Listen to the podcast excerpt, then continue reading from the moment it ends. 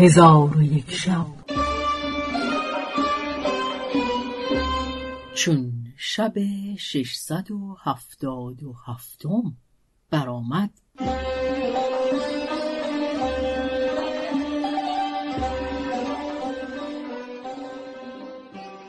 گفت ای ملک جوان قریب خلقی از ایشان بکش تا اینکه شب برآمد و ایشان یک سره به غریب هجوم آوردند و همی خواستند که او را بگیرند که ناگاه هزار افرید با تیغهای برکشیده به کافران هجوم آوردند و بزرگ ایشان زلزال ابن مزلزل بود. پس افریتان تیغ بر ایشان بنهادند و از آن قوم کسی را زنده نگذاشتند. پس از آن زلزال به قریب سلام داد و به سلامت او تهنیت گفت. قریب به او گفت تو را که از حالت من آگاه کرد؟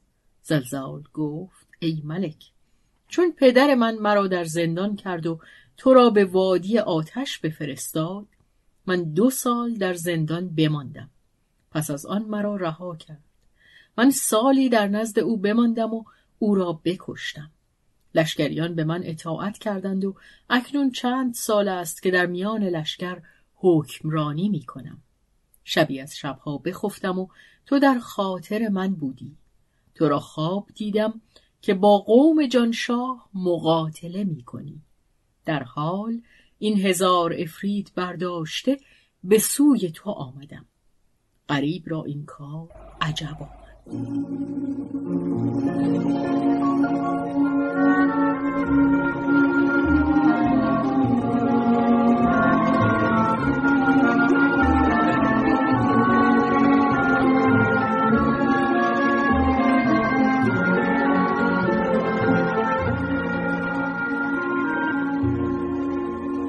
پس از آن مالهای جانشاه جمع آورده حاکمی در آن شهر بگماشت و افریتها مالها با غریب برداشته روان شدند.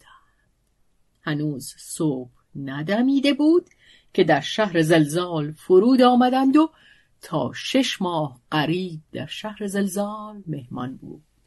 آنگاه قصد رفتن کرد. زلزال هدیت ها از بهر او ترتیب داد و سه هزار افرید به خدمتگذاری او بگماشت و ایشان را فرمود که هدیت و اموال بردارند و زلزال خود قریب را برداشته و به اسپانیر و مدائن روان شدند. هنوز نیمی از شب نرفته بود که به اسپانیر برسیدند. قریب به شهر مدائن نظر کرده لشکری دید فزون از ستاره که به شهر احاطت کرده اند. قریب به زلزال گفت ای برادر این محاصره را سبب چیست و این لشکر از کجاست؟ پس قریب در بام قصر فرود آمد و ندا در داد که یا کوکب و سباه و یا مهدیه ایشان از خواب به دهشت برخواستند و گفتند کیست که در این وقت ما را ندا در می‌دهد قریب گفت منم. پادشاه جن و انس. چون کوکب و سباه و مهدیه سخن او را بشنیدند فرحناک شدند.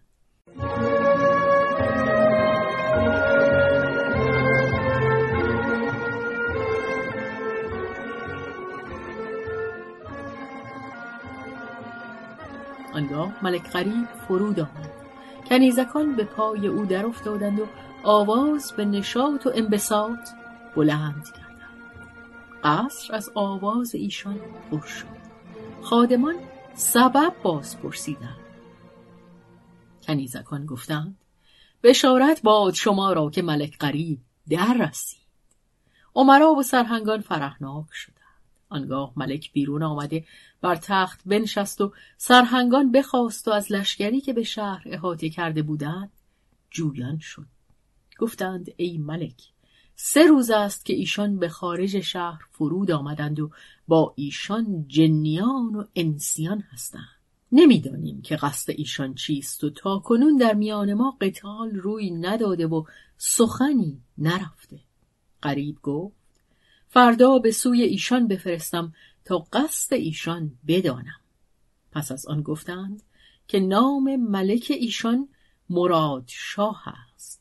و صد هزار سوار و سیصد هزار پیاده و دویست تن از قبایل جن در زیر حکم دارد و آمدن آن لشکر سببی داشت عجیب.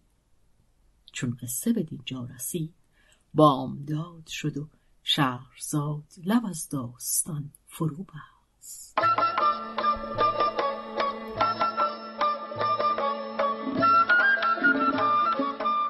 قصه گو شهرزاد فتوحی. تنظیم مجتبا میرسمی